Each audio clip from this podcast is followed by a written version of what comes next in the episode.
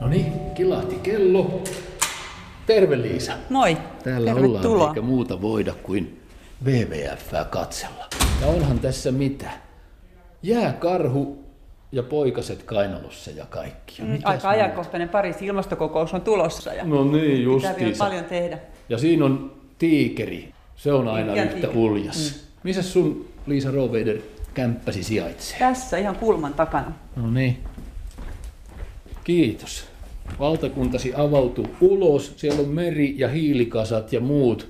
Tuolla on ihan toisenlainen tunnelma tuolla sisääntulossa. Tulee mieleen salametsästys tiikeristä, norsunluut, sarvikuonot ja muut. Mutta kun Liisa tänne tuppauduin viime viikolla soittaessani ja tahdoin tulla WWFään maailmanparannusretkelle, niin aika nopeasti heitit ilmaan lauseen, kalakin on villieläin. Miksi kalan villieläimellisyyttä täytyy korostaa? Kyllä sitä täytyy. Että me itse asiassa niin kolme-neljä vuotta sitten niin me aloitettiin kalakampanja sen vuoksi, että kalat oli silloin Suomessa aivan lainsuojattomia. Muutama vuosi et- sitten vain. Muutama vuosi sitten vain. Eli että esimerkiksi niin saatoit mennä kauppaan tai torille ja ostaa äärimmäisen uhanalaista meritaimenta esimerkiksi. Ja, ja yhtä, meritaimen on yhtä uhanalainen kuin esimerkiksi saimaannorppa. Ja kukapa menisi ostamaan saimaannorppaa torilta tai kaupasta. Eli me haluttiin tuoda ihmisten tietoisuuteen se, että kalatkin on villieläimiä, kalat on äärimmäisen uhanalaisia ja aloitimme sitten kalakampanjan ja, ja, ja tulokset on upeita. Tilanne Alkaa on olla, mutta työtäkin on, koska ei sitä tule ajatelleeksi. Kohta mennään teidän firmanne, eli WWFn varsinaisen kalamiehen biologi Matti Ovaskan puheille, mutta sitä ennen Liisa hieman omaa ja Suomessa vetämäsi säätiön historiaa. Mikä se muuten alun perin on tämä WWFn se keskimmäinen kirjain, se toinen kaksois V? Onko se villi, wild vai laaja, wide? Se on White nykyisin. Alun perin WWF-nimi oli uh, World Wide Foundation, mm. mutta sitten se muutettiin sillä tavalla, että se on nykyisin World Wildlife Foundation for Nature, joka korostaa sitä, että me teemme myöskin työtä koko niin kuin laajassa mittakaavassa. Teemme, emme ainoastaan villieläinten puolesta, vaan myös ihmisten ekologisen jalanjäljen pienentämiseksi. Eli että, Jopa että se ihmisen puolesta. Jopa ihmisen puolesta. Kyllä, kyllä. Kaikki alkoi käsittääkseni vuonna 60 brittiläisen eläintieteilijän Julian Huxleyn jutusta The Observer-lehdessä. Hän vaati voimallisesti, että nyt on ryhdyttävä suojelemaan Afrikan villiä luontoa. Ja siitä on kohta 60 vuotta. Tuntuu jotenkin hassulta jo silloin, kun kaikki tiedettiin, että lajikato on kovaa. Kai siellä vieläkin siellä Afrikassa niitä eläimiä on. Mistä on kysymys? Kyllä, että silloin nousi tietoisuus. Ensimmäisen kerran WWF perustettiin sen vuoksi, että Afrikassa niin huomattiin, että nämä tietyt villieläinkannat olivat uhanalaisia, mutta tämä tilanne on vain jatkunut ja jatkunut ja Niin. pahentunut. Tämä on todellinen tämmöinen salametsästyskriisi Afrikassa. Salametsästyskausi parhaimmillaan. No kyllä, näin on valitettavasti. Että jos esimerkiksi sarvikuonoja oli 100 vuotta sitten, niin 500 000, mm. ja nyt tällä hetkellä niitä on 25 000. Puolesta miljoonasta on tultu aikaa. Joo, toinen eläin, esimerkiksi Afrikan norsu, jonka tilanne on vielä huonompi, niin Afrikan norsuja tapetaan päivittäin sata. Ja tuossa on näytöllä tiikerin kuva. joo. Katso, No miten tiikeri- rajusti tiikereiden määrä on vähentynyt syntymäsi jälkeen. Joo, no tässä on tämmöinen meillä tämmöinen tiikeritesti, kun aloitimme tämmöiseen salametsästyskampanjan ja keräämme varoja wwf.fi kautta tuplataan tiikerit. Ja sitten tänne näin, kun laittaa oman syntymäaikansa ja sitten painetaan tuosta, klikataan, että jatka, niin me nähdään pian, että kun minä synnyin, niin tiikereitä oli 51 600 ja nyt tällä hetkellä niitä on 3200 enää. Ja meillä on tavoite, että me saadaan tuplattua tiikerit. Miksi niin... niitä tiikereitä pitää olla olemassa? No hei, kyllähän tiikerillä on oikeus elää. Se on yksi osa, arvokas osa luonnon monimuotoisuutta. Aivan Niin. niin. samalla tavalla voidaan kysyä, että miksi Saimaan norppia tulee olla olemassa tai vaikkapa miksi ihmisiä tulee olla olemassa. Joo.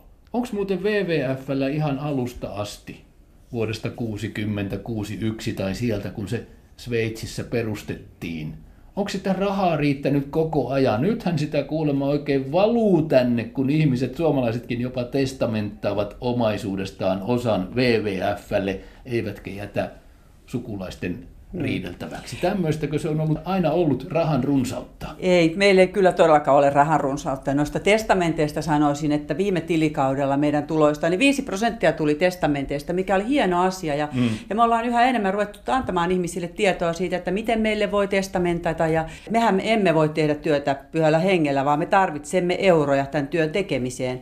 Että se on ihan raadollista työtä. Ja nyt esimerkiksi nämä, nämä salametsästykseen liittyvät asiat tai ylipäänsä mitä puhuttiin tuossa sarvikuonoista tai, tai äh, norsuista, tämä liittyy meidän kansainväliseen kehitystyöhön.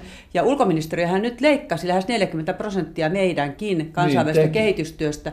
Ja sen vuoksi nimenomaan yksittäisten ihmisten tuki, se on äärimmäisen tärkeää, no tärkeämpää sinä, kuin koskaan. Sinä kyllä Liisa Roveider rahan arvon ja merkityksen tiedät kauppatieteiden tohtorina – ja olet jopa oikeasta tuotantoelämästä kotoisin nesteeltä muistaakseni alun perin. Miten se kuuluisa Rion ympäristökokous vuonna 1992, miten se sinuun jysähti, missä olit? Joo, no siinä on semmoinen historia, että itse asiassa minussa on aina ollut tämä maailman parantamisen henki.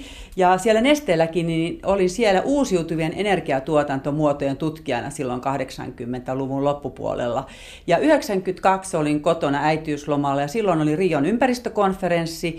Ja minulla oli aikaa ajatella ja tutustua ja kuunnella radioa ja televisiota ja, ja seurata sitä. Ja silloin tiesin, että, että nyt mä tiedän, mikä on se mun rooli kestävän kehityksen edistämisessä. Ja, niin. ja, ja sitten jätin, jätin liike-elämään ja ryhdyin tekemään väitöskirjaa nimenomaan kestävästä kehityksestä ja miten sitä voisi konkreettisesti edistää. Ja sillä tiellä nyt olen. Väitöskirjasi valmistui joskus ja olitko silloin jo WWFssä töissä? En, että sen jälkeen kun väitöskirja oli, oli valmistunut, olin kauan korkeakoulumaailmassa ja, ja, ja, ja tota, Opetin kestä, näitä asioita. Opetin näitä asioita ja olin itse asiassa myös WWFn hallintoneuvostossa sitten tuona aikana ja sitten sieltä niin 2009 niin tulin no. nimitettyä WWFn pääsihteeriksi. Siis 92 Rio osui sinuun.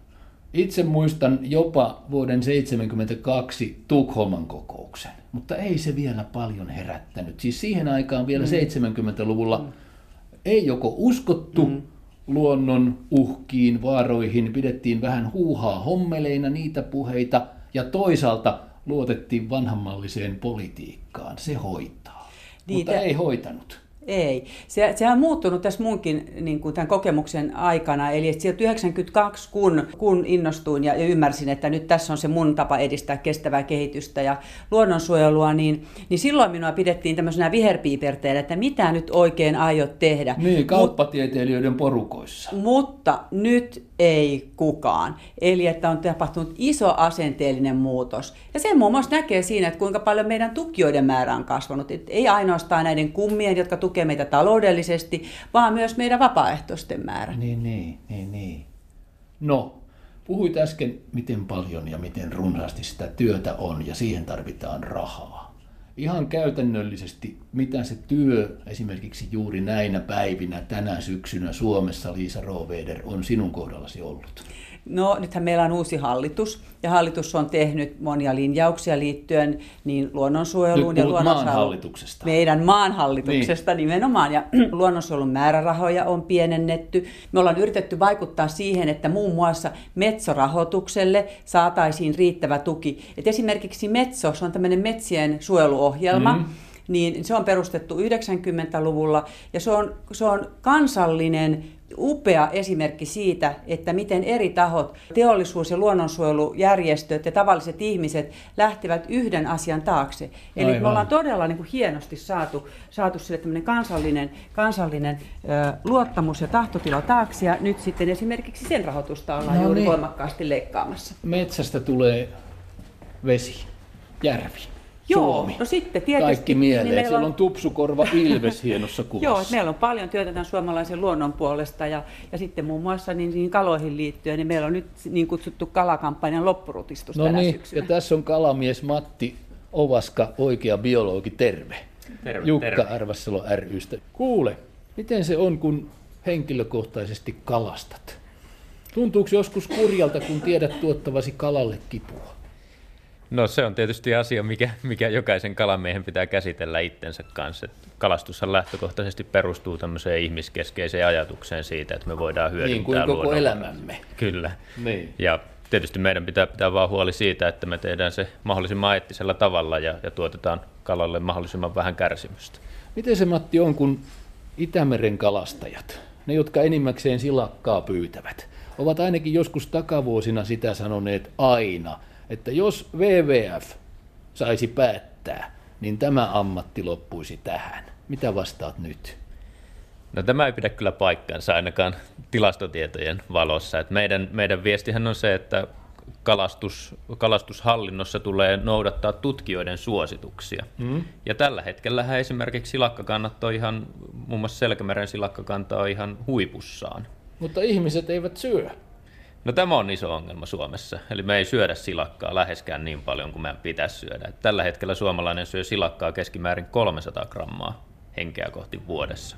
Lohi kyllä kelpaa. Ja sitten on paljon muuta sellaista kotimaista kalaa, että mitä voisimme syödä paljon enemmän. Että me yritämme tässä osana tätä kalakampanjaa niin myöskin informoida tavallisia kuluttajia siitä, että, että syödään ihan tavallista kotimaista pientä kalaa.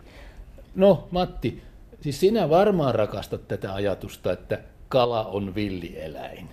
Se on Liisan virittämä ja se on nyt minunkin päässäni. Miksi se on tärkeää todeta? Kalat on osa ekosysteemiä ja, ja kun ajatellaan kalastusta, niin meidän pitää muistaa, että se ei ole mitään maanviljelyä.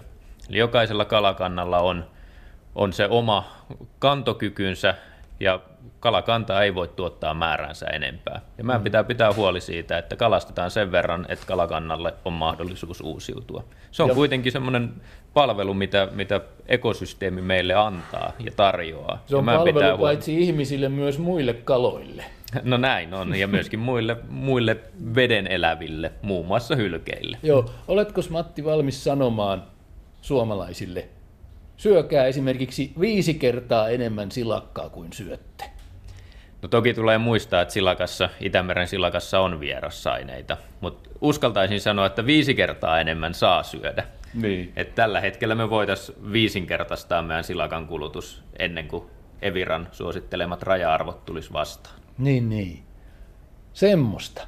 Miten te nyt molemmat tuumatte, Liisa ja Matti, tästä, kun varsinaiset luonnonsuojeluintoilijat, ne oikein ne hurjimukset sanovat, että kun se WWF, se kaiken silottelee, selittelee ja pehmentelee, ja niillä on sitä rahaa. Sekös teidät turmelee? No mä kyllä sanoisin, että me olemme juuri niitä intoilijoita, mutta me tiedämme, että miten kannattaa intoilla. Eli me halutaan sitouttaa ja innostaa myös muut suomalaiset, yritykset, politiikka mukaan näihin meidän asioihin. Et me kerrotaan se totuus, että miten asiat on ja, ja sitten rakentavasti ja yhteistyöhalukykyisesti niin, niin otamme muut mukaan, koska eihän kukkokaan käskemällä laula. Niin, niin. Eli että ihmiset täytyy saada itse tekemään niitä asioita. Oletko Liisa Roveider valmis kannustamaan myös muita järjestöjä ja porukoita vai onko tämä semmoista taistelua? Kuka? Ei. Kenen ilman... luonnonsuojelu tai ympäristön varjeleminen on sitä oikeaa? Ei, kyllä me ollaan ihan aidosti luonnon puolella ja luonnon asialla, eli että me kannustamme myös muita ja jokaista ihmistä hyviin tekoihin. Ja sitten tuosta, kun noista rahoista mainitsit, niin kyllä se vaan niin on, että, että me tarvitsemme tukea tämän suojelutyön tekemiselle entistä enemmän, koska myöskin nämä luonnon ja ympäristön suojeluun liittyvät asiat ovat entistä isompia ja akuutimpia. Eli että, ja että työtä pitää tehdä.